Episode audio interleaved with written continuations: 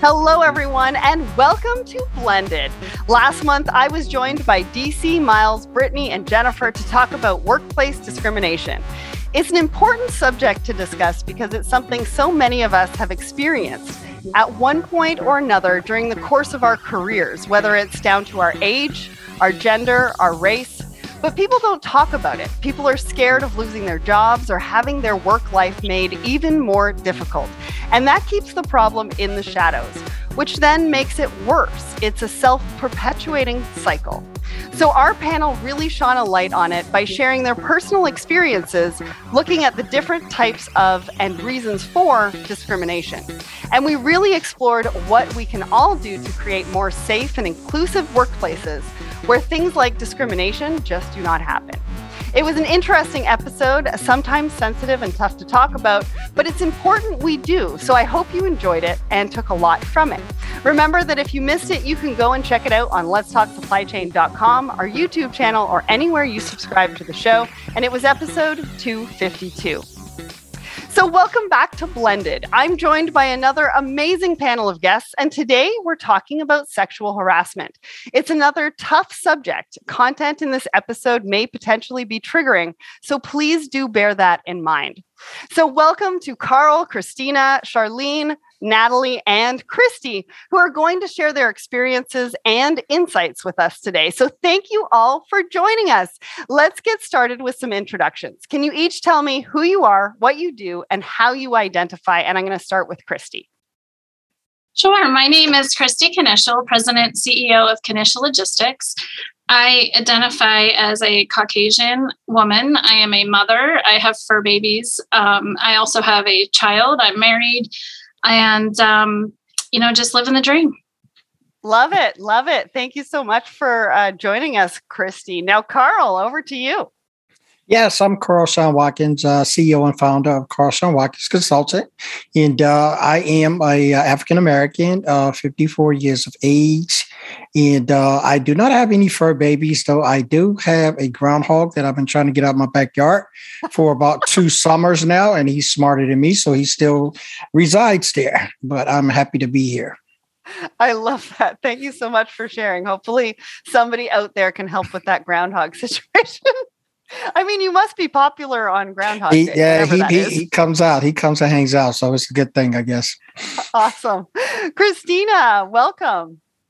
Thank you. My name is Christina Heldwine, and I identify as a mixed race um, non binary person. I use the pronouns she, her um, because I'm kind of old. Um, I'm a single mother of five children, and I am a technical writer who quit her job to write some novels. I love it. I can't wait for your novels. Five children. Wow, Christina. You got a lot of material. You're super mom. Thanks. Thank you so much for being here. Charlene. Hello, everyone. I am Charlene Brown, the brand misfit. I uh, am an owner of Brooklyn Custom Designs. it's been over eight years, but I've been doing web development, website architect, brand strategy for over 22 years, and I love WordPress. Uh, I know a lot of people are like, what? Yes, I am a full stack web developer, so I'm all about it code and design and branding. Uh, I am a mom of a fur baby. I uh, go by uh, she, her, and I have been from Miami and I'm now living all throughout New York. I have settled into Brooklyn and I'm loving it. Um, and I just enjoy helping my clients understand how to use technology to create a, an amazing website and know that that should be their foundation. So don't choose it as a, a last chance ditch effort, but make it something that you're really going to put some meaningful thought behind it. Well, I really like WordPress too. And I do have some some fur babies, but I have a question. Why Miami to New York? It should be the other way around because of the weather.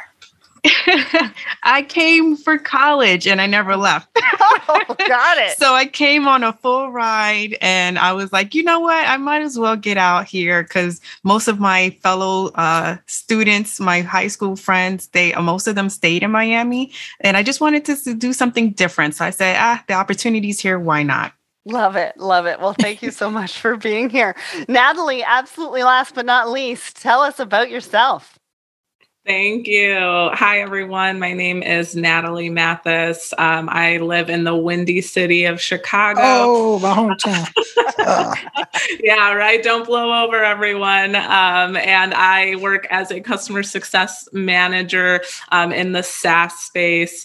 Um, so, really helping you know clients get onboarded into software solutions and making sure that they're having a good experience um, throughout that life cycle. Um, when I'm not working as a CSM, I'm also uh, a soccer coach. I've played um, soccer my whole life, and I'm fortunate enough to work um, at a club here in the city where I get to work with a fun and energetic group of eight and nine year old girls. um, I I identify as biracial, um, you know, a mixed breed, just like uh, my pandemic puppy Willow, who has recently taken over my life. So. Excited to be here. Pandemic puppy. I think there's a lot of those out there. Everybody yeah. in the audience is going to be like, that was me. And now COVID's not happening anymore. And I'm just not sure what to do. I am right there with them. That's awesome. Well, thanks so much for being here. All right. So let's kick off this conversation. Now, the first question that I want to ask all of you is what is sexual harassment? Because I think it can be a pretty broad term. Um, I think everybody on this panel has uh, experienced it in potentially one form or another, or seen it happen, or had conversations about it. And so, kind of want to kick it off with what does the term actually mean? So, you know, Carl, do you want to kick mm-hmm. this off and sort of get us started on on where we're going on this journey? Sure. Uh, sexual harassment on, on, the dictionary level is just a harassment, whether it be sexual overtones, unwelcome, inappropriate promises of rewards in exchange. It has a broad premise and uh, also not recently, but uh, being a law student, there are some areas that I've delved into that I did not know before. That harassment can be from someone who is visiting or seeing it, someone that's visually seeing that's going on. It's no longer just has to be confined to the two parties that's involved. If I feel that you're harassing someone that I work with, I can also step in and say that harassment is also uh, uh, it should be a deterrent to that. So it's um it's a pretty broad term, but it's coming to a place, especially with the Me Too movement, where the parameters of what harassment has been are really being defined. So there's a true understanding that it's just uh, a little bit more now than the language or slur or you know some obscene gesture. It's becoming the way the attitude of those involved or those seeing it. They're also incorporating that with the uh, harassment aspect Wow, that's that's really interesting because now we're mm-hmm. going beyond just the actual physical, right? We're actually mm-hmm. going to those who may be in the room, maybe seeing something that's happening and not saying anything. And so this is a really important conversation, especially right now, if that's coming into play. Because if you mm-hmm. think that you can't be touched, and you've yeah. you've watched like pardon the pun but you know you've watched something happen or whatever then you could be um, held responsible for that as well anybody yes. else want to jump in on this one um, I've also uh, realized that with the whole aspect of sexual harassment, it also becomes from a mindset there's been a clash of generational understandings, generational yes. behavior. So a lot of times things that people normally would say way back when I would say um, they've they just felt comfortable saying it. For them, it wasn't a big deal. So um, those now who have a that empowerment to say, wait a minute, I, I don't know how that feels. I don't like how that is it's it's now okay are we not are we understanding why you're saying this? Where are you coming from with this? Are you just being obtuse or ignorant or are you purposeful behind your behavior? Um, and and that's where i always get um, i don't want to say i overthink it but i try to put myself in that place of where are you coming from? Because maybe you're just saying something, because we also have that too. A lot of our um, language, a lot of it can be old and we have to be mindful of how we're using it or what's the intent behind our language and our behavior now. So I mm-hmm. try to um, make sure that if I'm going to feel a certain way, where where is this feeling coming from? Is the person aware? Let me let them be aware. Let me make them aware in case. Let me mention it. And if they're ignoring that, now we have a problem. It's a different situation. So I, I try to make sure that I'm very clear on how I'm feeling, and then of course, where's the other person person coming from. Mm-hmm. Who who was next? Was that Christina or Christy? It was. Um, um, what all I was going to add was that um, the thing I think that we've noticed too is that um, sexual harassment can be derogatory in nature as well. Um, it as being advances or jokes or you know um, uh, offerings of of different deals, right? Um, but it can also look like insulting or mocking somebody's sexuality or, you know, being discriminatory based on someone's sexuality. That's a that's a really good point because, you know, at the end of the day, there's like we're talking about there's broad terms around sexual harassment and a variety of ways that it can materialize. But one of the ways that we don't really talk about enough under sexual harassment is the mocking of you know your sexuality and what that actually means for the person that's doing it and then obviously the person on the other end. You know when charlene was talking i i went straight to the show mad men i mean if you guys yeah. have ever seen that show I mean, it's it's almost embarrassing Mm-hmm. I think. Um, but it really showcases what life was like during that era. And mm-hmm. if we have, you know, people in society who has come from that era and it's been something that has been okay for a variety for a very long time, it's hard to try to switch those mindsets. And so that's why conversations like these are really, really important so that they can be like, oh, wait a second, that's not really what we're supposed to be doing. Like I need to be thinking about it some some other way. Um, and so, Christy, Natalie, I don't know if you have anything else to add there, but. Yeah, I, I, was just going to say, I think what's interesting about this topic as well is, you know, when you think about what like predated ideas of what sexual harassment would be defined as, it also came with these like predisposed character traits. You know, mm-hmm. the person who is, you know, committing the harassment is like this more vocal, confident figure versus the person who's being uh, harassed might be more shy or labeled as that soft-spoken person. Um, whereas we see today now how how prevalent labels can be harmful. You know, somebody who might be as a male who's considered confident as a woman is aggressive, um, or somebody who is you know able to voice their opinions. You know, maybe as a woman or, or another gender could be considered emotional. So then when, when you're trying to express or vocalize concerns of sexual harassment, you'll see that kind of grayness there on well this is a person who we see as aggressive or overly confident or you know they're, they're losing that validity a little bit because of these labels that we associate with certain genders um, that can really be harmful too. So i think that that also has a play in this discussion as well. Mm-hmm. christy I think you all had great um, information that you just put up. So I don't have a whole lot to add to it because I think it's great. But what I will say is just even my, in my own experiences, I feel like too, even just back in the day, like, you know, women were more at home and I'm, and I know it can be any, you know, whether you're male, woman, whatever, um, it might be, but I feel like there was always like, kind of like what Natalie just said, it's like someone feeling superior to the other person because um, even early on in my career, I felt like because someone was above me or somebody was in a better position, um, they felt that, you know, hey, you should be at home, so to speak, and not in my place. So you're going to just deal with this, and this is how it should be. Um, so, you know, I do think that that's another aspect of it. And I will say one thing that I think is interesting, just because I am a female um, or woman owned company in particular, um, and we have a lot of women that work here.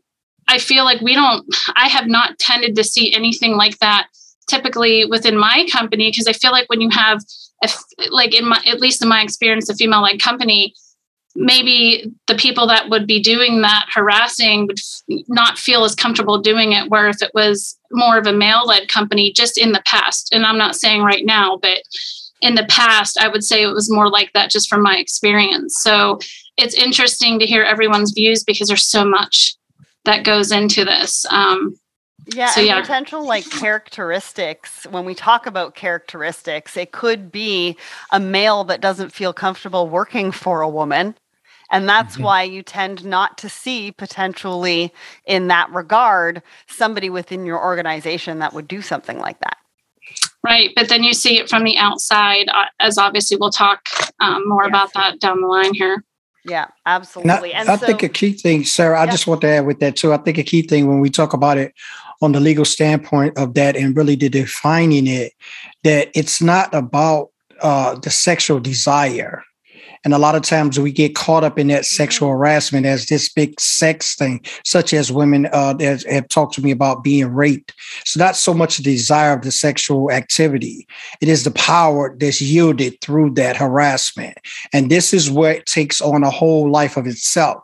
Because I think on a, on a whole, a lot of us could stand our own walls against someone trying to forcefully, you know, use those kind of tactics. But it's oftentimes in authoritarian areas where we don't have that power that it's being used and it's all about the power of being subjected to. So mm-hmm. those are some of the key things that i really wanted the audience to understand that even though it's a broad range it's not about that woman and male or male on male or woman on woman kind of activity. It's just the power that i can have over you with you being in this situation yeah, yeah, absolutely. And I, we're going to get into, you know, specific experiences. I'm going to mm-hmm. share some of mine as well. And I think that that's a really good point to make, right? Because I think words do matter. We're talking about mm-hmm. sexual harassment, but majority of the time it doesn't have to do with sex necessarily. It has to do with mm-hmm. the power and what that actually turns into um, right. that that shows itself into a variety of ways now so we've talked about how it can be a variety of thing, different things, and it could mean a variety of different things to to different people. But I think let's talk about like written, verbal, physical. Let's talk about the different ways that it can happen. Um, I think more and more we're seeing it online as well, and I think that's a really important aspect that we need to talk about because people are becoming empowered by being behind the keyboard and not really showing their face. And it's creating a lot of discourse for a lot of people. I mean, the anxiety that's in this world right now, I think, comes a lot from the online world. And then I think it's also important to note that it can happen to anybody. So, mm-hmm. who wants to start this part of the conversation? Um, you know, Charlene, Natalie, when it comes to online, you know, what I mean, maybe Charlene, because you're you're developing websites, I'm sure you see everything. Um, what are your thoughts on sort of like in person versus online, and what are we kind of seeing right now?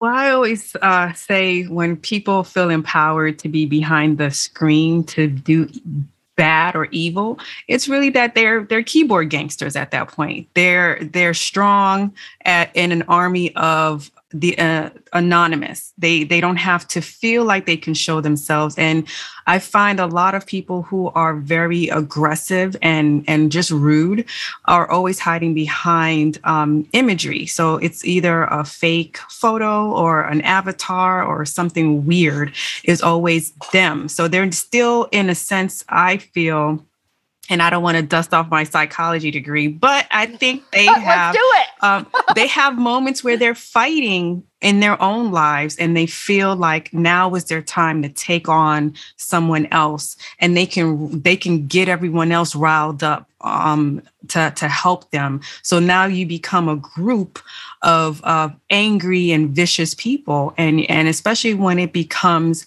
um, talking about someone's body parts and all these kind of nonsense. Mm. It's really about them feeling like, oh, okay, I can go, I can, I can log off. I feel good now. But they now interrupted someone else's life just because they may not have had a good moment in their day or in their life. And I and I've noticed that too in the workspace when you have someone who's just have a bad life at home. So they come into the office or and they start to harass other people. So if and it's not always sexual like like Carl mentioned, but you just have someone who if they feel bad or they they're not feeling up to um feeling like they're they can empower themselves. Now i need someone else to feel just as bad or worse. Mm-hmm. and i think that's where the whole online stuff comes in because you, you're not going to be held accountable. How can you hold someone accountable whose photo you can't find? And a lot of people don't realize that because technology is evolving so quickly the laws are super super slow yeah. to catch up and they've always been super slow. Uh, having a camera, fi- finding a camera in your home, people were doing that, and the laws were not catching up fast enough for that. So now, all imagine all the new things that are happening, especially with the metaverse about to happen the laws will not be ready oh, for the metaverse. So it's up to us to start realizing okay, not only do we need to um, identify this, but we need not to get sucked into the commentary and being so quick to jump on and say, yes, uh, oh, yeah, you know, you don't look this way. Oh, you don't look this way either. Because it's not, even if you're thinking you're defending someone by attacking the person who's attacking first, it's not, it's not helping. It's just adding yeah. to the, the whole flare and fire. So it's just about, I think, not only identifying it and trying to shut it down through silence. That's how I, I deal with a lot of it. I don't feed the fire for a lot of that nonsense. It's also now we need to get into the um, the law books, get at our our politicians to say, look, you guys need to speed it up mm-hmm. and and you want to you want us to help back you but now you need to support us then the one space that we need to support to support at the most is online yeah. and i don't think they're doing it enough i don't think they're doing it fast enough and of course you know if if um, sexual harassment can be ambiguous then we need laws to address that ambiguity don't leave space for people to wiggle through and still be able to get away with it yeah. especially you know you see kids now more and more kids are getting involved in these type of sexual harassment cases. So if you have um, young girls or boys committing suicide because something might have happened. Someone shared a photo, someone, someone did something weird, and now they are being harassed. And now people from schools that they don't even go to are jumping in on it. They're jumping on Facebook, on Twitter, on TikTok, and they're attacking each other. It, it, that's even a developing emotional space that these kids can't handle. Yeah. So it's, it's we really need to start looking to attack these on the law level as well all great insights and some good solutions there as well because this isn't all just you know talking about the challenges mm-hmm. but it is identifying the challenges but then also talking about possible solutions and what we can do as a community one thing that um, when you were talking kind of brought up for me was drones so I have been vocal about drones because if I'm out in the backyard in my bathing suit in my private backyard and a drone goes over and takes a picture and then all of a sudden the picture is out there, whose responsibility is that? Because I don't want that picture out there and they've been able to take that picture and use it. And so that's something that I have been not very vocal about, but something that I have been, I've spoken to people about because I think that that's a really big problem. And I think when it comes to sexual harassments, that is something that could be sexual harassment, right? And then I think the other thing too is a lot of uh, people are using Instagram, especially uh, influencers, as their workplace. And so a lot mm-hmm. more of them are speaking out about you know posting a picture and somebody commenting on their body and saying okay thank you so much for for your opinions but i really don't need your opinion on my body today. So you can just go you know, and I think, you know, being more vocal about it and seeing people who have that kind of influence really stepping into the light and talking about these things empowers us in the workplace to be able to stand up and say, whoa, whoa, whoa, wait a second, that's totally inappropriate. We're not talking about that today. You know, and so I think it's important the correlation between in person and online and some of the things that you were talking about on Instagram that we really incorporate in the discussion about sexual harassment in the work workplace because it's there, there really is some correlation to how you're spending your mm-hmm. time online and how you're spending your time on, in the workplace, especially right now, and we're all remote, right? Natalie, did you want to jump in? Sorry. Oh, yeah. No, I mean, these are all great points, Sarah and Charlene. I couldn't agree more. And I think, Sarah, to kind of continue on from your point, and I know we'll get into this a little bit later, but you're right. There is a direct relationship to what we're doing online versus what we're doing in the workplace. And there might be roles where it requires you to have a presence online too mm-hmm. um, and especially for like the millennial the millennium millennial and the gen z generations this is what we grew up around you know we're on every single web browser kind of brand having our personal brand out there. Um, and you know i think where when we think about the workplace and how that can come into play too is you know oftentimes if it's through some sort of workplace tool there are resources for you know work the, the work or the company to be able to monitor you know what is being said but also in thinking about how we recruit and what that company is mission is and what that value, what a reputable employee means to them. You know, there are resources there that in recruiting, people are going to be leveraging and understanding what that whole person's picture is. Hopefully, they're incorporating that. You know, what does their presence look like online and what type of person yeah. are yeah, what um, are they talking about online? Exactly. Be very exactly. careful, people. Very careful. Yes. So, um, you know, how our company is going to, you know, leverage online um, to be able to make sure that they're bringing in the talent that's going to contribute to the culture. Um, and also when that when that happens and when there's that ambiguity as charlene mentioned you know what are going to be the best ways to escalate if that's something that's related to an employee to employee you know situation? Yeah um, and will they hit it head on Right? Are they dealing with it or are they sweeping it under the rug? And it's not just about finding the talent, it's about finding the people that would fit into the culture and that aren't creating issues, you know, online or, or saying things out of turn or and it's okay to make mistakes. Let's put this out there, okay? Mm-hmm. Everybody's gonna make a mistake. I've made a mistake you can say something wrong. I mean, we are in cancel culture, so we do have to sort of bring that up a little bit, I guess. But everybody's entitled to make mistakes. It's your reaction and how you deal with it after the fact will really show your true character. And that's just one thing that I do want to mention because never nobody is perfect, especially online. Mm-hmm. Um, Christina, Christy, did you guys want to jump in on this one? Sure.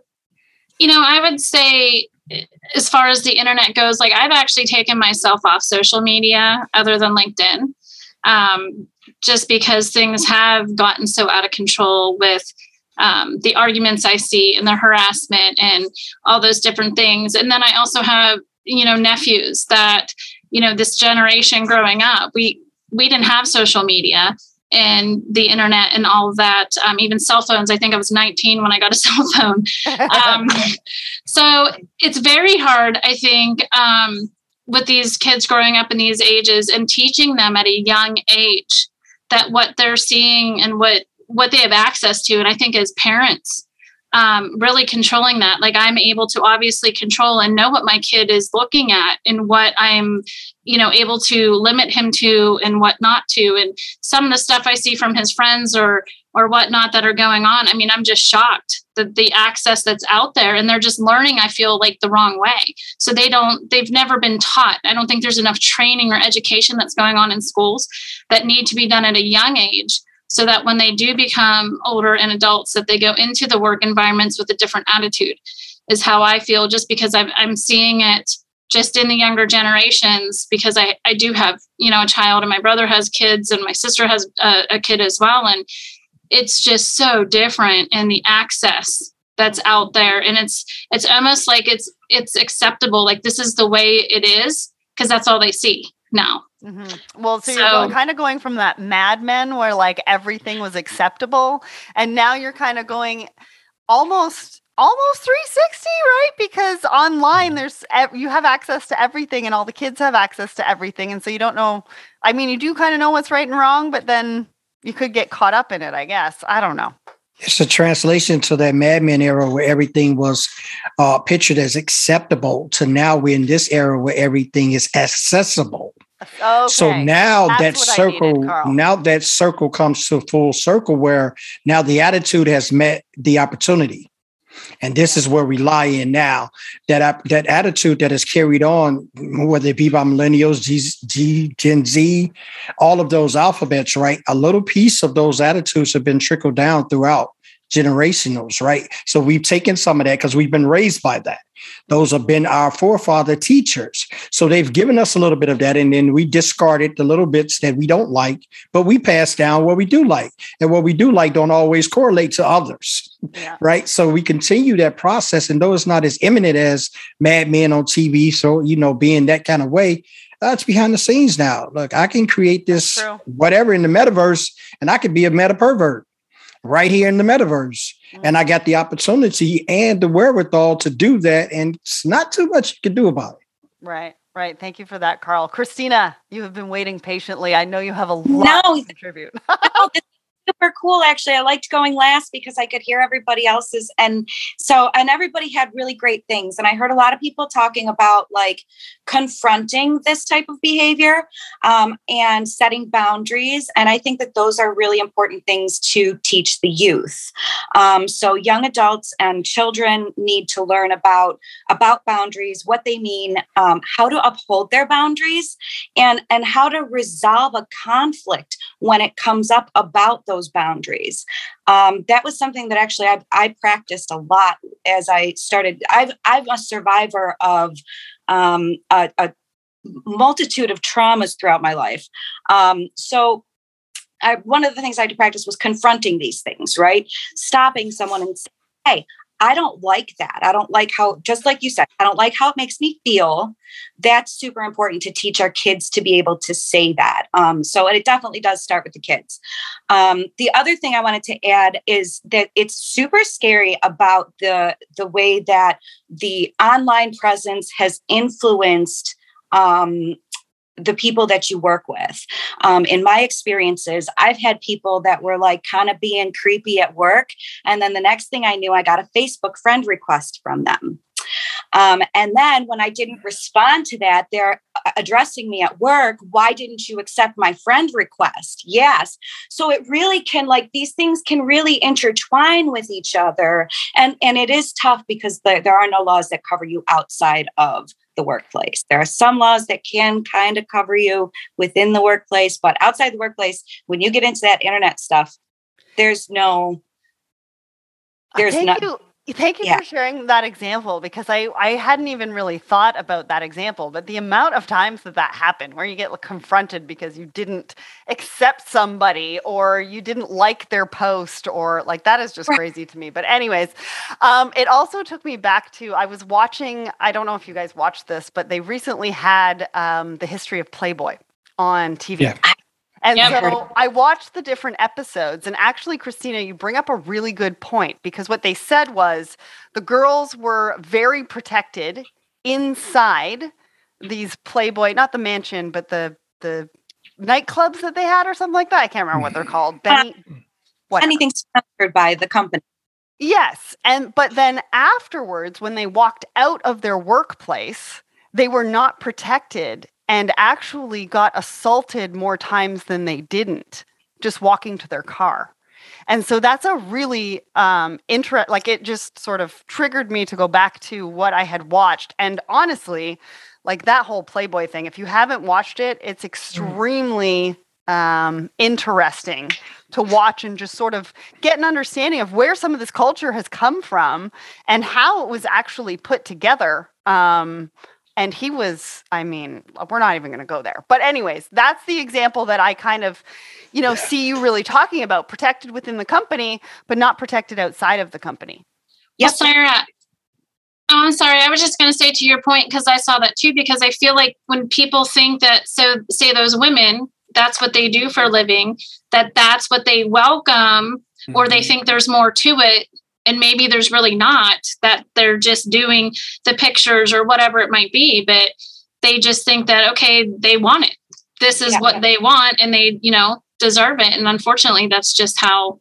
how it's gone down well and they had very strict rules so if you watch yeah. this the interesting yeah. part is that they had very strict rules inside mm-hmm. inside the building yeah like it's crazy. Anyways, I'll leave everybody in the audience to watch it if you want to watch it, but it's it's quite uh, quite interesting. So we're gonna dive into personal experiences in a little bit. Can, but can we talk a little bit about some of the behaviors that sexual harassment can include? Because again, it's broad. You might not even realize that it includes much more than just the obvious. And what is the difference between sexual harassment and sexual assault? Because sexual harassment can include sexual contact. Some cases of harassment can also constitute as sexual assault. So it's not really black and white. You know, uh, there's a lot of gray areas here. Carl, I don't know if you want to start this by talking a little bit about some of the behaviors and maybe the difference, um, because I know you you do a lot of work in this space. Oh yes, the it, it's it's tremendous and, and pains me. And just to tap a, little bit on that that Hugh Hefner thing, how the audacity, and that's it's pretty much the word that comes to mind when I think about that. The audacity of how they reined that in, and not to mention the money that was made, but how they reined that in. And Christy put a great point on it. And this is where the culture, not just in the workplace, in the environment in which we live, mm-hmm. we've been able to label, uh, regardless of their occupation. No, would it be something that a lot of us would probably choose? Who's to say? It's not my right to. But if an individual goes into that, there are still some rights as a human being, as humanity. Yes that they are covered under. And it's so much so that we look at people because they're not like us and don't value the diversity in us that we could take that label that and discard them as far as rights are concerned. So to me, it's really that in the sexual harassment, it is that it's far more than the touching. It is, it is, and it's always cultivating the attitude. What a lot of people don't understand, and I tell a lot of people that I talk to, read the rights that you have because a lot of times we're just blind, we're just blinded by, okay, they're touching me. Okay, it's unwanted advances. It's how they make you feel, the environment they create, the attitude that permeates with other ones, employees that work with them, that group mentality of how they try to peer pressure you into doing those things. It is a lot of ways that goes into this, but all of it is protected. But by us not knowing that, we think of the captain obvious. Well, I wore this my neckline is too far down or my skirt is too short. I mean, I've jumped on people like, I mean, like literally almost handled like when I've heard people in my place or space talk about, oh man, that dress is tight on her. Who are you talking to? Why are you talking like that with me here? Mm-hmm. Well, I mean, I've jumped on that, and I and I've always said because I have a sister and I have an adult daughter, and that was before then. It's just my character wasn't like that. But just to see that those are K or she she had that dress on, so yeah, she must like that. How absurd is that? To think of that, and it not only happened to women. I've had since I've been on LinkedIn, and I curate some of those that may be listening. I've had people jump in my DM. Are you handsome with your gray beard? And you know, and and I'm like, really? This is LinkedIn. You know, I'm not all business. I do have some personalness that I show, but I mean, I'm not on here to be a fashion model. I'm not Denzel Washington. I don't, you know, I don't look as that. But I mean, it goes across the board, and we create that sexual assault with that actually touching, that actually formatting of the environment. Those things are inclusive with that assault because it makes you feel a different way. The harassment is just that, and it's not lightened. It's just that you have to understand the differences of that harassment is creating that opportunity, that ability for someone to demean you in a character's way. Mm-hmm. It's not all the time sexual, and I think we mentioned that earlier. That power, that, but that assault is actually the forcefulness of it, where I've cornered you to. Where have I put you in the place that I've actually took your mind too. That's yeah. assault. Where have I taken your mind so that you're feeling this kind of way each and every time you're into the office of your employer? Yeah. I've made this environment for you. And, and that's where it goes to me. And sometimes you laugh it off. I know I have in the past. Mm-hmm. I don't know about anybody else on the panel. Sometimes you laugh it off. I think one of one of the ones that I remember from a workplace that I was in was that guys made a list and mm. actually put girls or women against the attribute good legs who's got good legs who's got the nicest bum you know who's the prettiest like all of this kind of stuff and then the the list comes out and like horrified and like you know the one person that thought they had nice legs were on the and then it just spirals from there i mean these are actions and things that are happening that groups of people are knowing about that are mm-hmm. actively contributing that aren't doing anything about it. And so these are the kinds of things that we want to bring up. Does anybody else want to talk about this side of things, you know, sexual harassment versus sexual assault and everything in between? I, I just want to say, I think it also kind of opens up, um, and I'm I'm bringing it into the the space of online, like breaking out of the the walls, because a lot of times we we try to keep it into we're all in a space together, but like imagine that let that list that was on paper within these walls are now posted online. It, yes. You thought it would be you thought it would be in a, a, private group chat on WhatsApp or on your text messages, and now it's all over the place. So a, a lot of times we we um, we harm each other, and it goes viral it gets to a point where you can't even stop it. So even if you were in the workspace and you could leave and at least go home and, and have your home as your sanctuary and have your family, your friends, and nobody else knows about it because they don't work there, at least you had that boundary. But now, once we bring it online, and a lot of companies are trying to mesh um, your LinkedIn and your social with your workspace. And hey, let's get to know each other even more and let's have um, happy hour and all that. And that's that just opens up a whole can of worms. So now you're you're anxious and like, do I want to do this?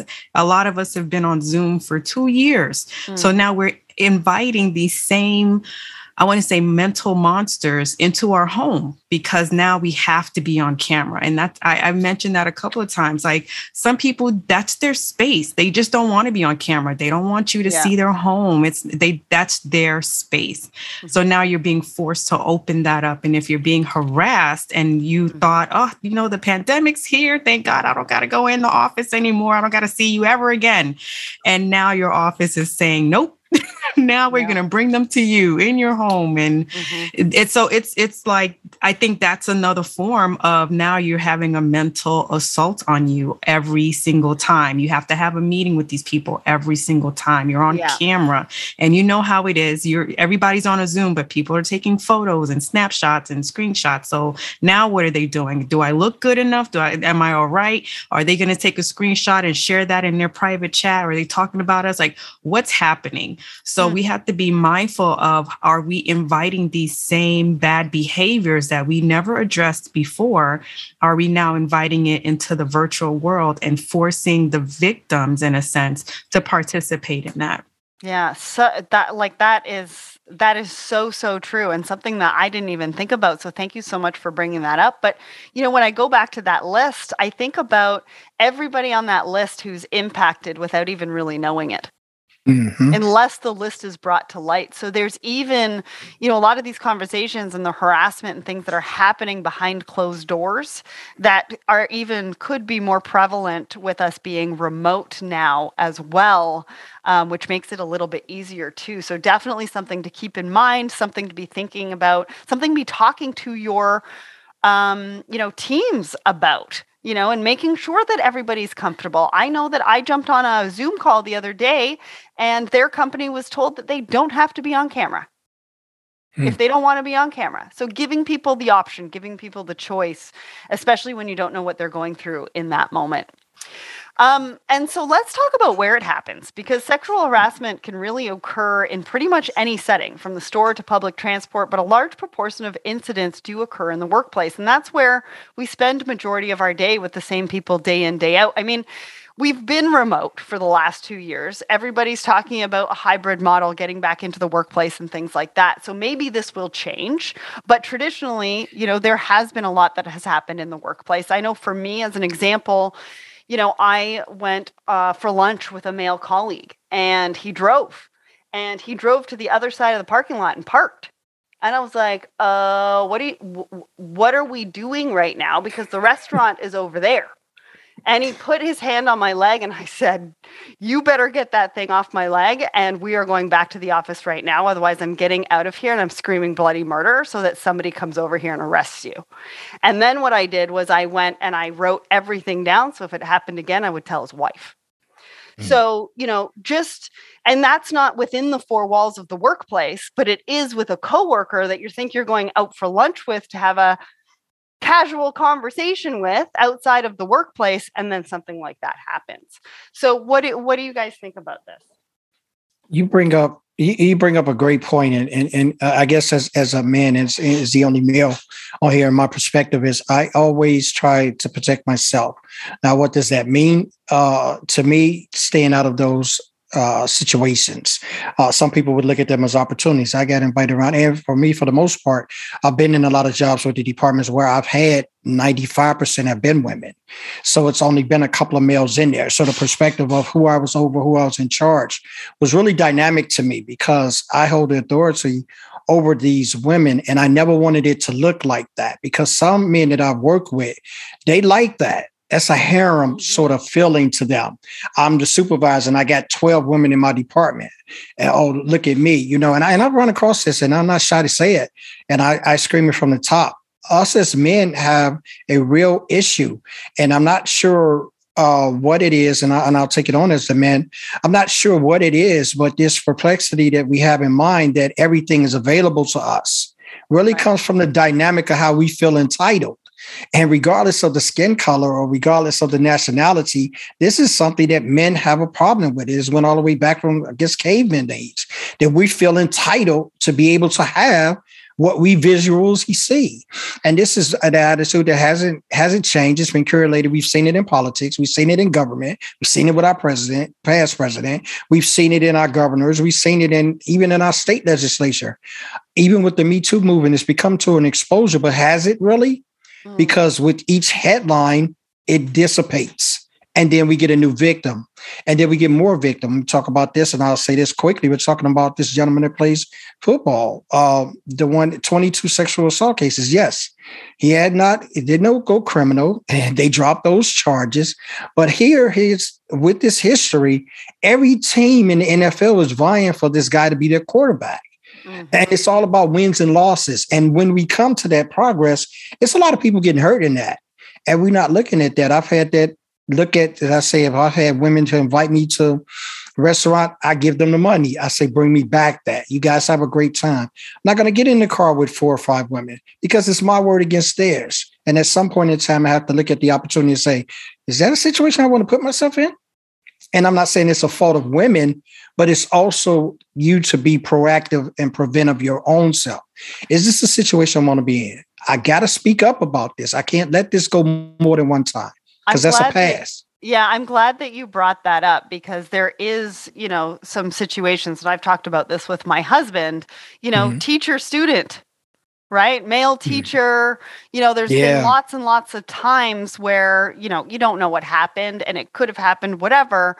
But there's situations where you, you know, don't necessarily want to put yourself in as a male. And I completely get that. Natalie, Christina, Christy, do you want to jump in on this?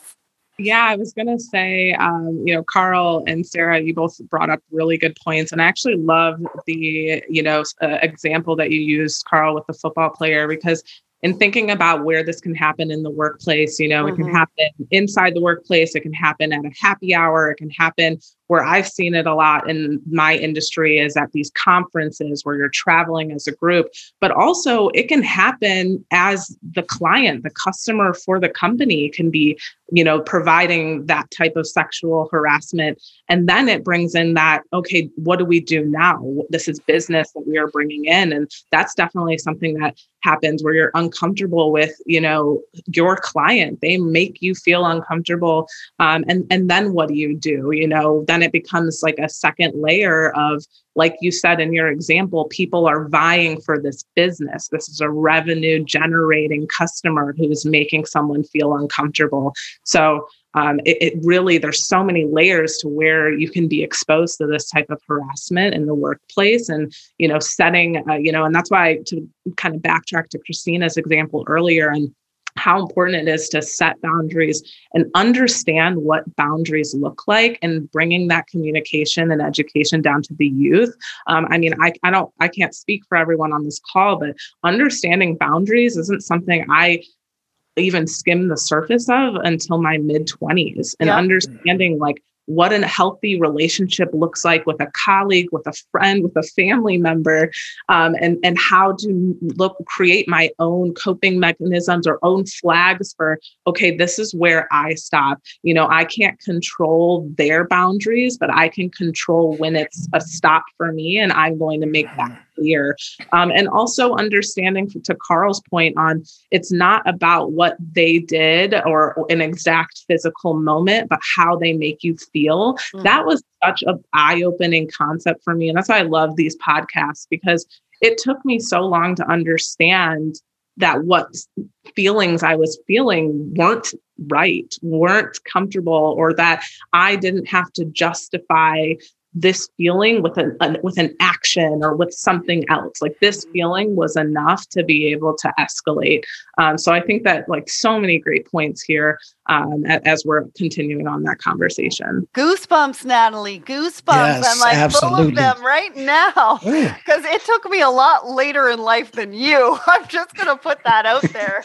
But i think it also comes down to the company and the culture empowering the employees to be able to set those boundaries as well, which is not something that we talk about a lot and something that we do need to talk a lot more about. Christy, and then I'll come to you, Christina.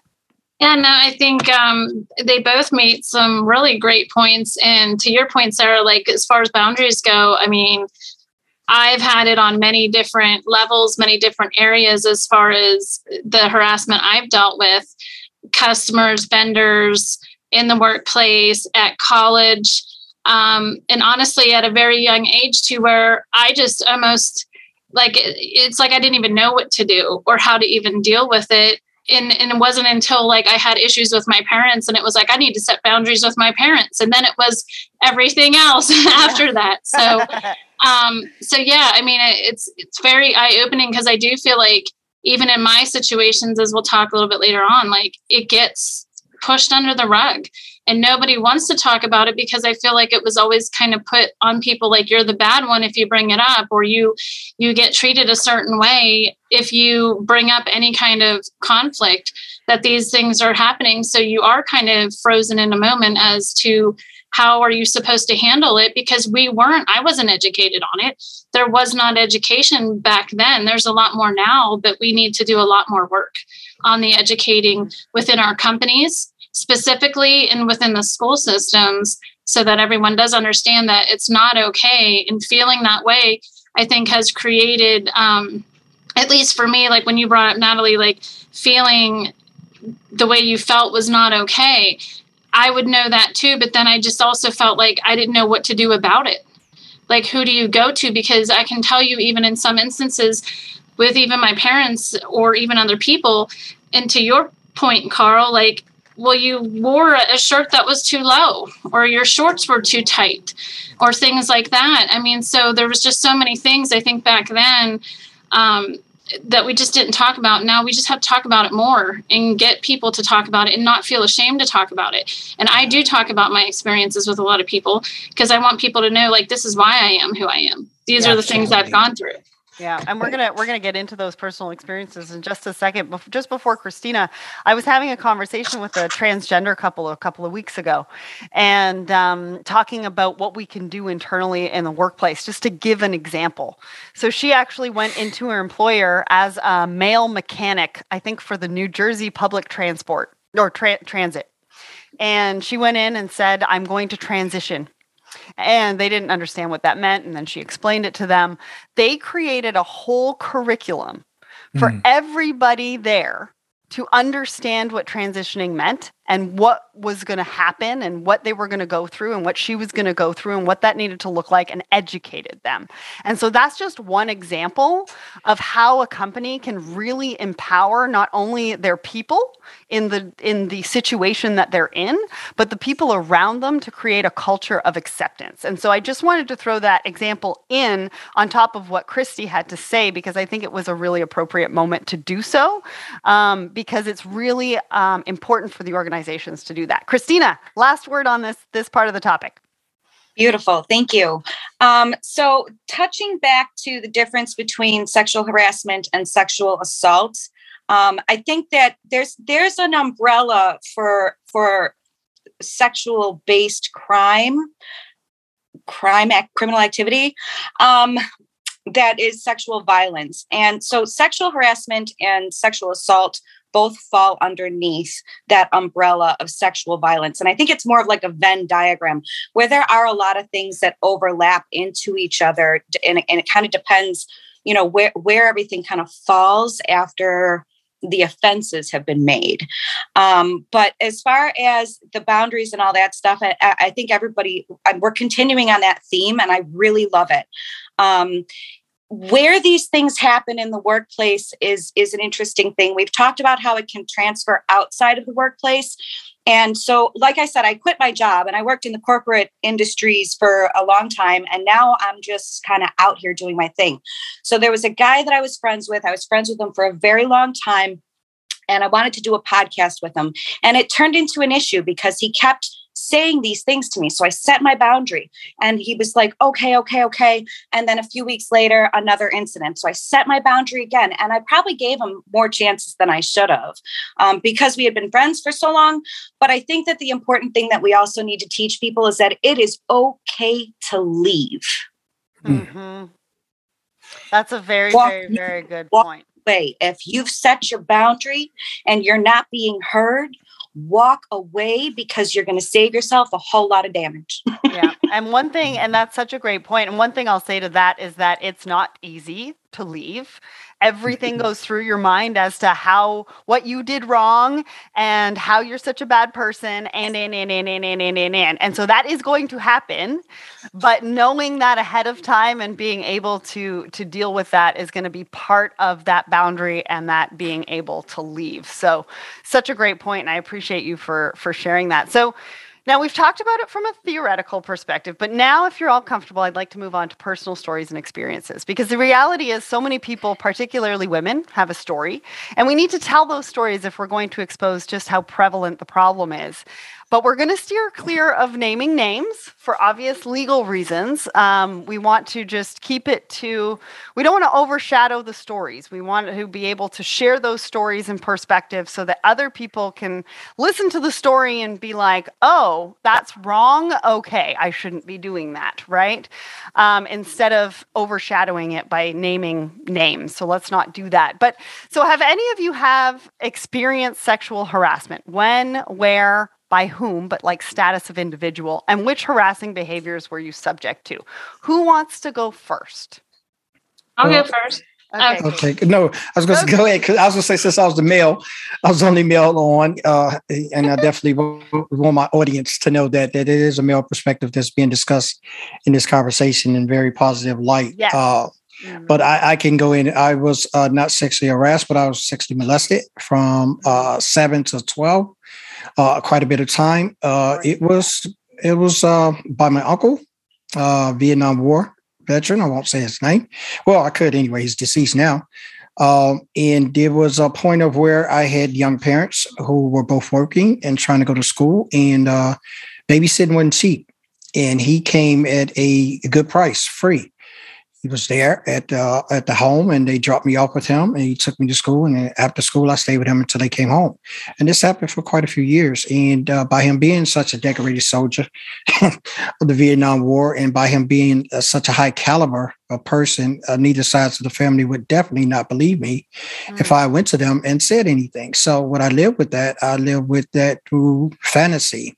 I learned to read real quickly. I learned to write a lot. I learned to express myself in ways that others have no idea. And my imagination and my mind just, and I think I, glad of it today because it elevates my thinking to the levels that other people are amazed by. But to me, it's all was cultivated by a culture that continues to plague our society. Yeah. Uh, kids at home getting molested, and there's there's no way out for them, and that took on a, a terrible spiral. I went from that to being a high performance alcoholic through high school, three sports. Mm. Uh, I went to the military, considered that alcoholism there. Still was not able to talk about it.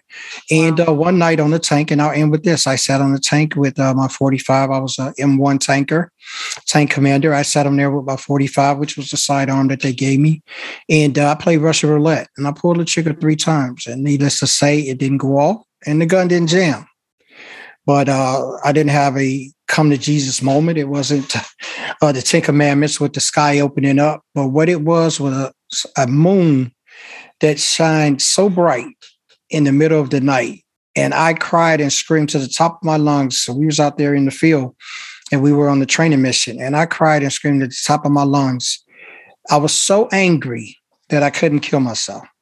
Hmm. That's how much hurt was inside. And at that point in time, I came to the revelation of knowing that what I've been through is not for me. Mm-hmm. So I went there, and that point in time, as a 19 year old soldier in the army from Chicago in Germany, never been out the country before in my life, I became a vulnerability aspect. I became a vulnerability prospect. And I became an expert at that moment that I said, someone anywhere that wants to hear is going to hear my story because there's someone out there that is going through what I'm going through and they feel they can't make it. So it's important. I'm, I'm so sorry that you went through that. And I appreciate you to no end for sharing that with us. There's way too many kids right now that are considering or have killed mm-hmm. themselves by suicide. I was watching Dr. Phil the other day and there's the numbers are staggering. Yeah. And so for you to be able to share your story and share how you have been able to turn it into light and advocacy and being able to share that with other people so that we can avoid some of these tragedies um, is really commendable. And I want to thank you for that. And I think anybody who's listening to this, mm-hmm. who is on any aspect of that kind of journey that you've just spoken about, that is not speaking up and not providing support or or or or you know who you are. And we really really need you to step up and step into the light so that we can stop this pandemic of, of suicide. And so carl thank you so much for sharing that with us. David the power is in the voice. And though you may think that you're saving pain by being quiet uh, make more noise. Speak yeah. up louder. Yeah. That's what the power is yeah, thank you so much for that, Carl. Christy. My pleasure. Yeah, Carl, I mean, I'm so sorry you went through that as well. And I would like to say that unfortunately, the males don't get put in the highlight for being the ones that are abused mostly. And it's it's really sad. Um, you know, because honestly, my father just passed away and he was being physically abused um, and mentally abused. And um, so I totally get it. It's almost like you're not heard unless you speak mm-hmm. up because we don't talk about that enough. So thank you for sharing, first of all. Mm-hmm. Um, so my start story, I have a, a few I want to share briefly, just because I've, I almost feel like I've had this journey. Um, but mine started at college.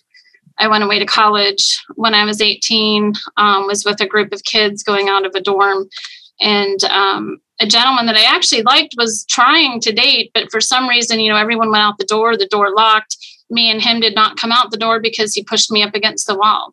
Um, one of the kids um, noticed at the time that we did not come out the door, and he was trying to assault me at the time, um, but he had come back through and down the stairs and threw him off of me. And um, we that was like the only night I drank at college, like no lie. Um, it was towards the end of the, the semester. And um, that night I had to like write a statement, which I couldn't even read after the fact. But everyone that was with me actually reported it. And because they reported it, um, that guy did get thrown out of college. Actually, he was not allowed to go back to college because of that situation. Um, but I went home. I did not want to go back to college because of that. Um, I tried to go to another school, but drove and didn't stay like in a dorm here in Pittsburgh. Um, and then again, my, my, story, I started working for my dad and then I just never finished school. But unfortunately, like that's kind of my story that kind of put a bad taste in my mouth with college. And I just was like, done. Like, if this is how college is, like, I again didn't know anything. My mom didn't, you know, I think believe the situation at the time when we talked about it. Um, I don't even know that I talked to my dad about it at the time either, because it was just like almost embarrassing, um, you know, what happened. But then obviously later on throughout my, you know, career, I've also had incidences we talked about with customer. Mm. Um, you know, customer, you know, asking me to talk dirty to them. Um, really? Yes. Yes. Damn. Yes. Um, Why always make anybody think that that's appropriate. Can I just put this out there? Anybody listening to this particular wow. podcast not appropriate. Okay? right. Yeah. I mean, I was kind of like, oh my God, like I didn't even know what to say because, as Natalie said earlier, big bigger customer bringing in like what do you you do i mean i just i made excuses like i yeah. i got to get off the phone i have to make a call like eventually i did speak up and say something um, because it was also like going to meet them in person i would always have someone with me i would yeah, never go by myself I've, um, I've been so that's kind of how i i would say rectified that situation so to speak but it was very uncomfortable i didn't even know again like I was just so shocked. Like, what do you do? What do you say? Um, and then I had another incident, I think was probably the most compelling one um, at a conference, um, as Natalie mentioned too. And I see it all the time. So I've been in the industry 25 years. Um, you know, the amount of married people in general, not going to just keep it to men, but that just feel like that's their, you know, carte blanche to do whatever they want. But um, being at a specific dinner with um, few, but I would say there was four of us from my company. My brother was there as well.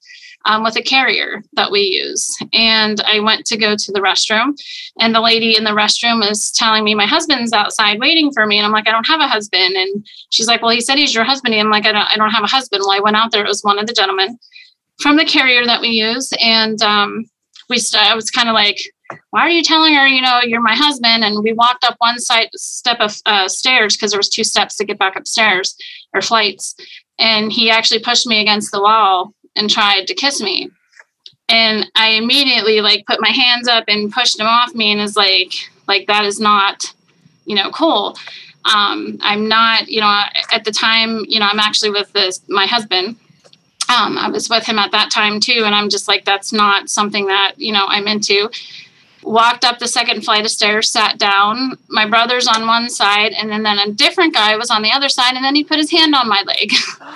Wow. And started rubbing my leg. And then I just got up from the table and I went over to another area that the seating area that had a fire and just sat over there um, because I, I, was just like, oh my God, like one after the other. It yeah. was just a very um, difficult situation. And again, a carrier that we use to haul a lot of our freight. Mm-hmm. Um, so it was very interesting the next day. Like I didn't say anything else that I was like done for the night. The next day we were on a conference floor. Um, their manager was with them that night and they both must have said something to him, knew something was going on, and they both actually came up and apologized to me that next wow. day. Yeah, right in okay. front of him. Yeah, right in front of the manager. Um, so, you know, it was just one of those things again. It was like, you know, I appreciate it, but it's still awkward. Like, it's still like I still see these people. I still, you know, know them in the industry and whatnot. And, um, yeah, it's very difficult. I mean, even to the point where like I would travel a lot by myself. And even like I went out to dinner with a carrier one night with two guys, like they want to walk me back to my room.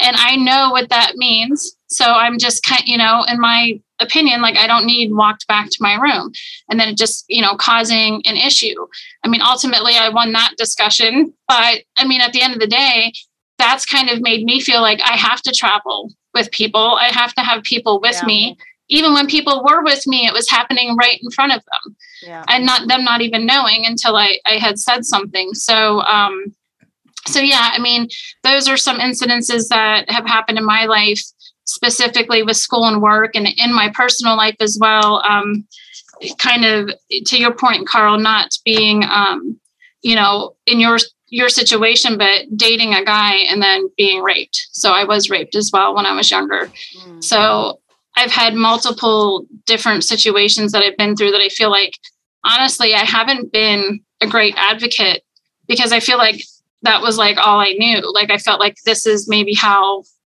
it, it was and we just be quiet about it and you just move on and you know but i would say over the past few years as things have gotten um, a little bit more bigger out there with the me too movement and all those type of things like i do feel empowered to talk about it and because it isn't right yeah, and it's yeah. not okay to do these things and feel like you know if you're in a position with a, a customer or a carrier or whoever it is that something is going to happen because you don't give in to what they want yeah yeah. you know um so yeah that's that's Thank my you. story Thank you for sharing that, Christy. And it's so important for us to be able to share all sorts of different sides of those stories. And you've been mm-hmm. through so much. And, you know, I'm so sorry for all of those incidences, you know, and it's just, it's this is the only way that we're going to get through to those people and empower other people to speak up when i was in sales you know i had a guy that was like yeah you should come down here and for your sales call and this and that for the weekend and i was like yeah okay i'll bring my husband he's like yeah no your husband's not invited i was like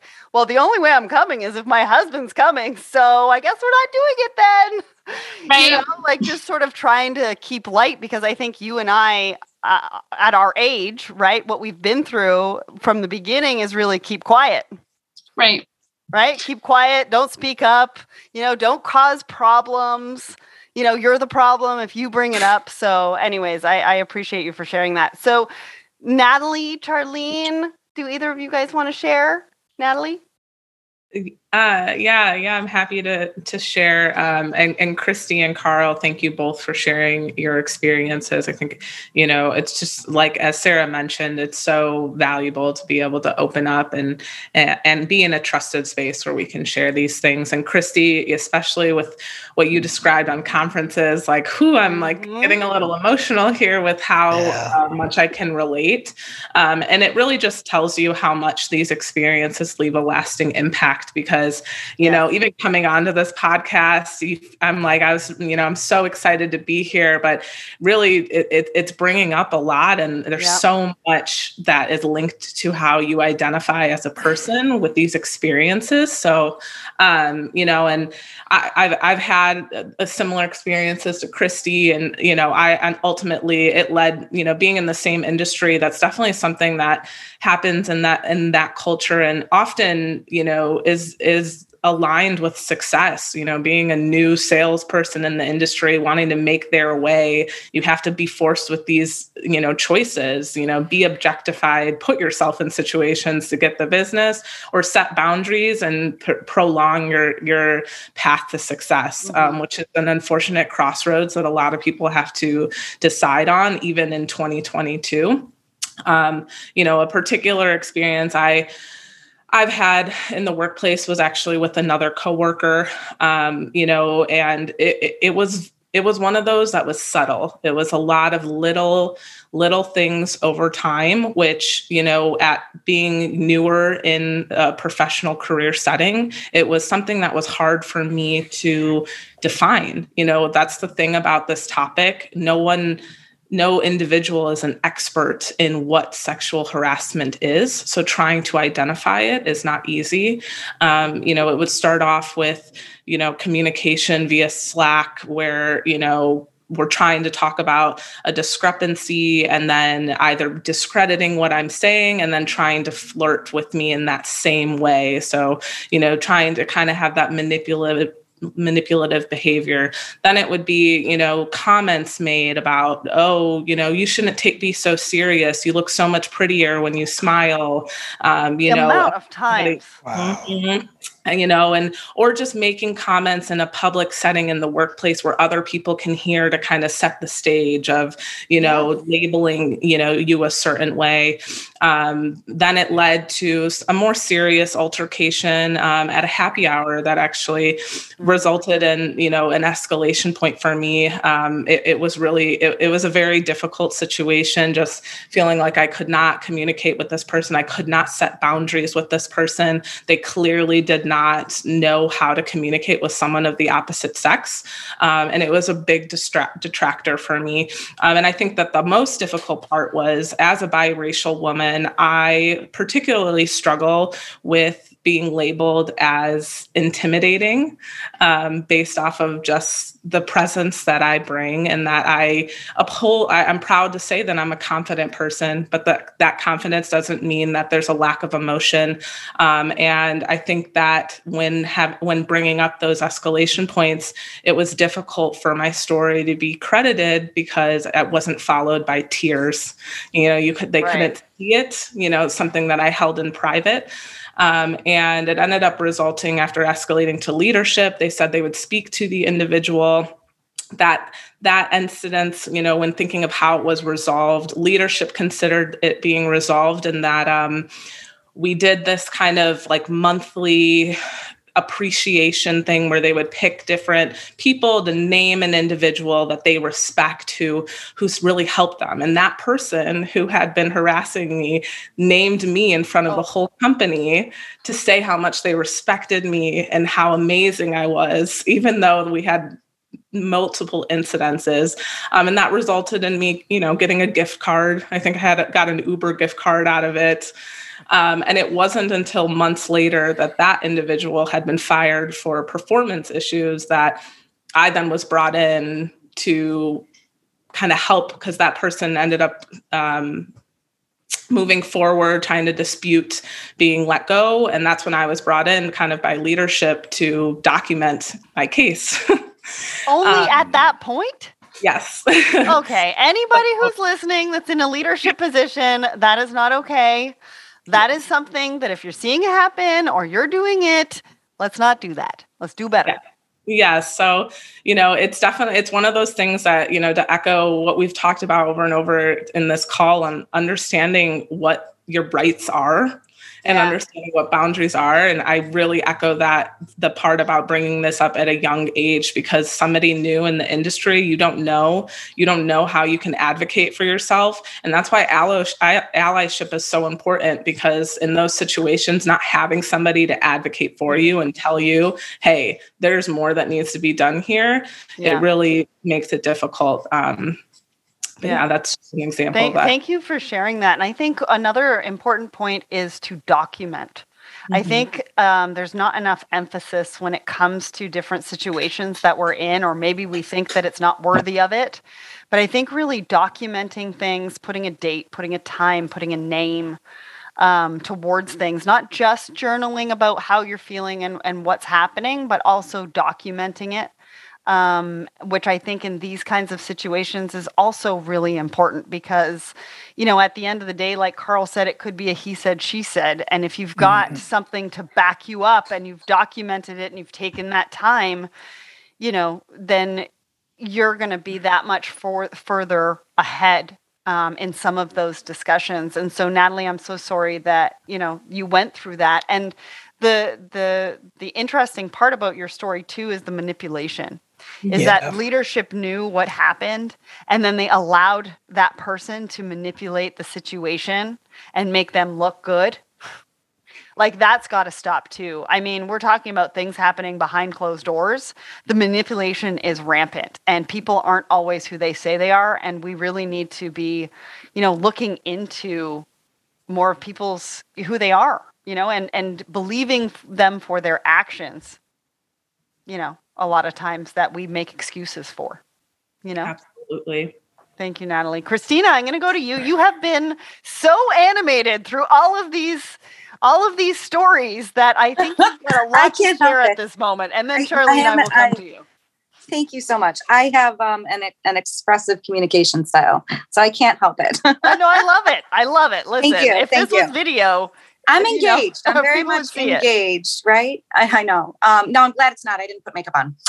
Um, so okay, so I the my first experience with sexual assault was when I was young. I, I think I was 14 years old, um, and it was kind of a unique situation because it was with people um, that the the you know the people that assault it was a group of people that assaulted me. It was mm. people that knew that, that, i went to school with that were well known um, and it sort of perpetuated this really bad cycle. Like they they really it was it was bad. They they went to school and they were like oh she seduced us and blah blah blah. It was bad.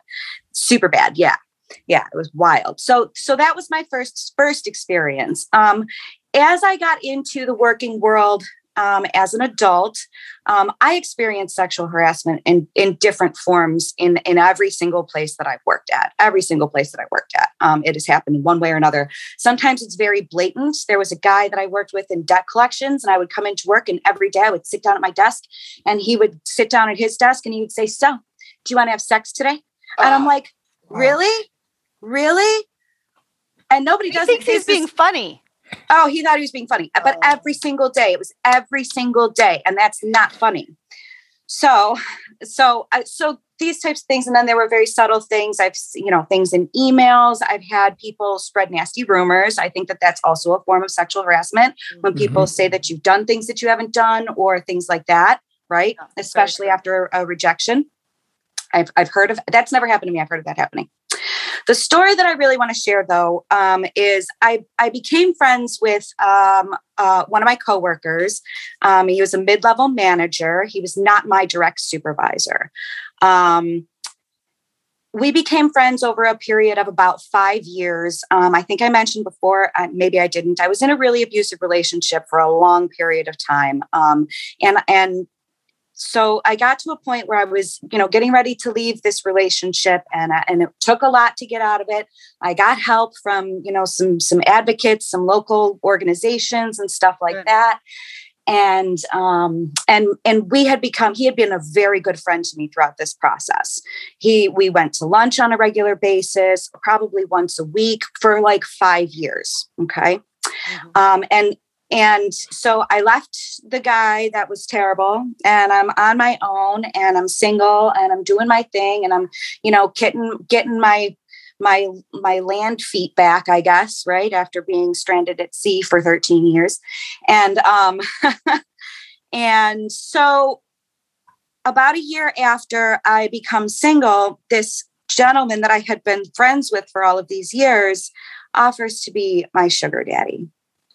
Wow. And he says, and I quote, I have the money and my dick doesn't even work, so it'll be an easy gig. Are you still working with him at this point? no, not anymore. Oh, No. No. But even still, Um, now, so I want to touch on so this so this happened, and I was like, I don't. So I want to touch on uh, things that I've heard a lot of the the other people in our panel say here. Um, we don't know what to do with that. We don't know what to do with that, especially if you were born before 1990. We don't know right what to do with that because it's such a normalized behavior, right? Um, it's it's culturally normalized it's socially normalized that that you are going to be hit on in one way or another and that's going to happen. So so i'm learning my boundaries i'm learning how to set boundaries and i'm a year out of this crazy relationship i'm trying to heal and i'm like no. I, I said first i said i had to think about it because i didn't know what to do and then i said no this is not okay. He says can we still be friends? I said okay fine we can still be friends. But what happens after that is periodically he brings this up or will send me an inappropriate text message like outside of work hours and blah blah blah blah blah. So this happens goes on happening for you know three or three or four years i think and and i didn't notify anybody because i didn't know what to do about it i didn't think anybody was going to believe me Mhm. um, I had been through everything that I had been through at my place of employment, having left a um, relationship like I did. Those things, you can't keep those things quiet. Do you know what I mean? right. So I really felt like I was in a position where it wouldn't be beneficial, I guess, for me to say something about it. I did say something after I finally quit the job. I at at my termination, I was like, "Hey, these are the things that are going on. These are the things you guys should address. Mm. Get better." yeah, you know. yeah, yeah. Um, he still works there. oh, really? Yeah. Wow. And yeah, I don't think anybody. I don't think anybody believes me. And I- don't get me wrong. Like I was very expressive about this. So, but it was it was a tough situation because first of all, I thought he was my friend. So on an emotional level, I thought he was my friend, and and he's not my friend. As soon as my relationship status changed, suddenly I became Yeah. a target for that sense of entitlement. Yeah. Right. So that's a big thing that happens if your relationship status changes while you're in a place of employment or throughout your career. You may find that you get treated differently Right. um, that does happen and Very and true. you become a target for sexual harassment um, but on top of that as a survivor these things re-traumatize us Mhm. on top of that the process of getting justice served is so redundant and bureaucratic it's a re-traumatization in and of itself Right. so it's, it becomes very very difficult to be able to to bring that about so that's my story um, yeah Thank you so much for sharing Thank that. you. And it and it brings up a really good point. So I've I've been approached on Instagram DMs uh, for somebody to be my sugar daddy. I took yeah. a screenshot of it and I sent it to a group of people, and I was like, "Really? Is this like really? These like people really do this?" yeah. Um, but it also brings up a good point because Chrishell Stause, she's from uh, Selling Sunset. I follow her on Instagram. But she actually posted a story about a week or so ago talking about dick pics and that she gets them all the time. Can I just put it out there to the audience? We do not want those. You Ever. need to keep them to yourself and do not send them to us unless we ask for them. And the reason why I bring this up is because it kind of correlates to your story. And I'm sorry that you went through that. But what she said was that she will find your sister, your wife, your mother, your girlfriend, and she will send that picture to them. So don't be sending her or any of us any of those pictures. And I think that we as women, no offense, Carl, need to be empowered to be able to say, wait a second, I don't want these in my DM. And yes, I'm going to not post them publicly, but send them to the people in your lives that you probably don't want you know to see those pictures so i appreciate you for sharing that because that's another side of sexual harassment that we haven't really talked about that people just send you things and you know don't really think about the consequences and the triggering of it that's it. exactly mm. exactly yeah thank you so much charlie and last but not least um, are you willing to to share your stories i have not um, had an outward uh, poor, but I have received unwanted or un uh, asked for photos. oh, you have? Uh, okay. Yeah. Um, so I don't know if it's maybe it's my face that says, "Hey, send them to me," but no.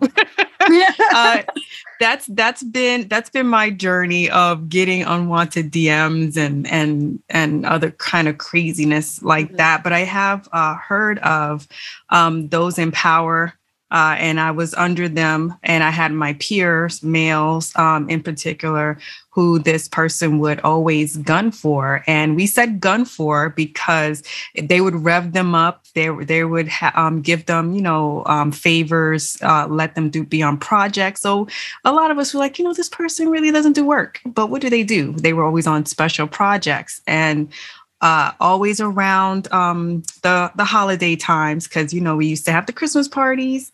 Uh, there was always an incident or or a story started flying the the night after the after party. So um, when I witnessed, I will never forget witnessing this person in power, full position, having someone hemmed up against the wall making out, and I'm like, first of all. the entire company know you're married that's right. not your husband. Yeah. Uh, and and second of all, every time you saw the people that were entrenched with this person through stories or whatever, you could tell the the way they moved was a little different. So um, just to know that someone in powerful position can can do that, uh, I never liked it. It never felt right, and but it always felt imp, um, like you didn't have power to say anything because mm-hmm. this is your manager manager like who do you go up to after that because the way a lot of these um, structures are you don't get heard or they yeah. because they're in that buddy buddy role male and female once they hit a certain title and they're they're in this sweet c-suite situation they talk to each other they blow things off and next you know you don't go far because now you're tagged as a troublemaker you're tagged as the person who speaks out. Um, you know they're dirt. So now they they get to be like wait a minute. Um, so that's that's troubling to me. And i think for me that that's my only takeaway is not only do we need to deal with the legislators but we need to deal with these corporations and these um, c-suite folks to say look you see this happening um, you can't allow these people to continue to rise in rank or move positions because that's another thing that they do. They move them from one division to the next, and they're just harming people all the way around. And because you'll hear them whispering about it. You hear people whispering because we can't openly say, "Hey, didn't you?" Because now your career is affected, or right. you lose your job. Yeah. So I think that's something that the corporate really needs to pay attention to, especially yeah. now so many HR divisions are remote. You now have to go through machines and automations. Mm-hmm. You cannot automate this process. You can't. No. You can't automate trying to find a way to have someone hear you acknowledge you and then make a make a move on it and yeah. then not not pan not pander to what the c-suite people are saying but hold them accountable because if you're going to hold us on another level accountable then you need to hold the c-suite people accountable as well yeah it's so true and it kind of reminds me of industry right there's movies like bombshell or tv shows like morning show where they talk about yeah. the broadcasting industry and how prevalent this is in the broadcasting industry i mean if you've ever seen bombshell i mean she's up in that that um, office and he's asking her to pull her skirt up higher and higher and higher and higher. And then you just see the devastation and what happens after. And so you know it's really important not only for conversations like this but for movies and tv shows to portray this and to show different instances so that people can resonate with it empower them to speak up. Now there's a couple of stats that um, i got from AWAVA's young woman report report of 2021 that I just want to share with you guys. So 74.4%, um, so it's the most common barriers to reporting violence. So 74.4% says feel embarrassed or ashamed, 69.2% fear of not being believed, 61% don't trust reporting will result in justice, 51% said fear of being judged, and 46% said scared of retaliation by the perpetrator. So a lot of that has to do with all of the people that we've talked about in the different scenarios, some of the people that you've just mentioned, Charlene, and those are really, really, really big numbers. And I think part of the solution and what we can bring from a conversation like this is to really not only bring perspective, but also help bring some of those numbers down. And so, one of the things that I want to talk about before we go are solutions to the challenges and to bringing some of those numbers down. Carl, do you want to kick us off with? you know what can we do what can the audience listening that's that's you know had their heart broken over and over again by listening to everybody's stories but want to be able to do something uh, you ended it with the best thing that you can say do something. Mm-hmm. We have been talking about this, and, and, and I want the audience to hear that in my voice. We have been talking about this, countless conversations. Everyone knows what's going on. It's just it's, it's just the stupidity of it to me, and that's really the eye that I see it. Everyone knows that this is going on, but we have to create the culture of accountability. It can't be movements such as Me Too and the LGBT, I don't want to miss any alphabet of that. It can't just be that isolatedness and it's impactful when someone's injured, someone's murdered, someone's outed. Then there's a big storyline. This has to be a repetitive, consistent push by everybody. See something, say something. I remember before they bombed, uh, before the planes hit the towers, right after that, the motto was see something, say something. You see somebody leave a drug, you see somebody leave a book bag, you see anybody leave something, say something. The culture has to be the same dominating effect in all society's points, mm-hmm. wherever it is, inside or outside. You mm-hmm. have to see if you see something, say something. And it has to be, there's going to be victims there's going to be victims. And when I say that, not the victims that are already the things that are happening to, there's going to be victims of retaliation. There's going to be victims that's going to get fired. There's going to be victims that, but somebody has to take the stand. And then we have to stand together. I, I can't see something happening to any one of you ladies and I continue to go by. Right. Well, I, I mean, I think two organizations do have do have quite a bit responsibility and i think that's been a common theme across a lot of the conversation today is that organizations mm-hmm. need to step in step up they need to lean in and they need to create a culture for where this you know i don't know if we'll eradicate it completely but I think it needs to become a culture. It's a culture of accountability. Yeah, the accountability is is what, and that's on everybody, especially in. You have to create that culture. If this doesn't happen in my company, Someone has to say that. it's just as plain as day. I know it hasn't been that done like that, but I just see it as being a plain solution. and Someone has to say something. Yeah. Very, well, Carl, to your point, real quick, I mean, honestly, like I do feel like I'm a CEO owner of my company, and it is mm-hmm. standing up saying, like, this is not acceptable, right. and make it known so that people know there's going to be repercussions for mm-hmm. having those things happen.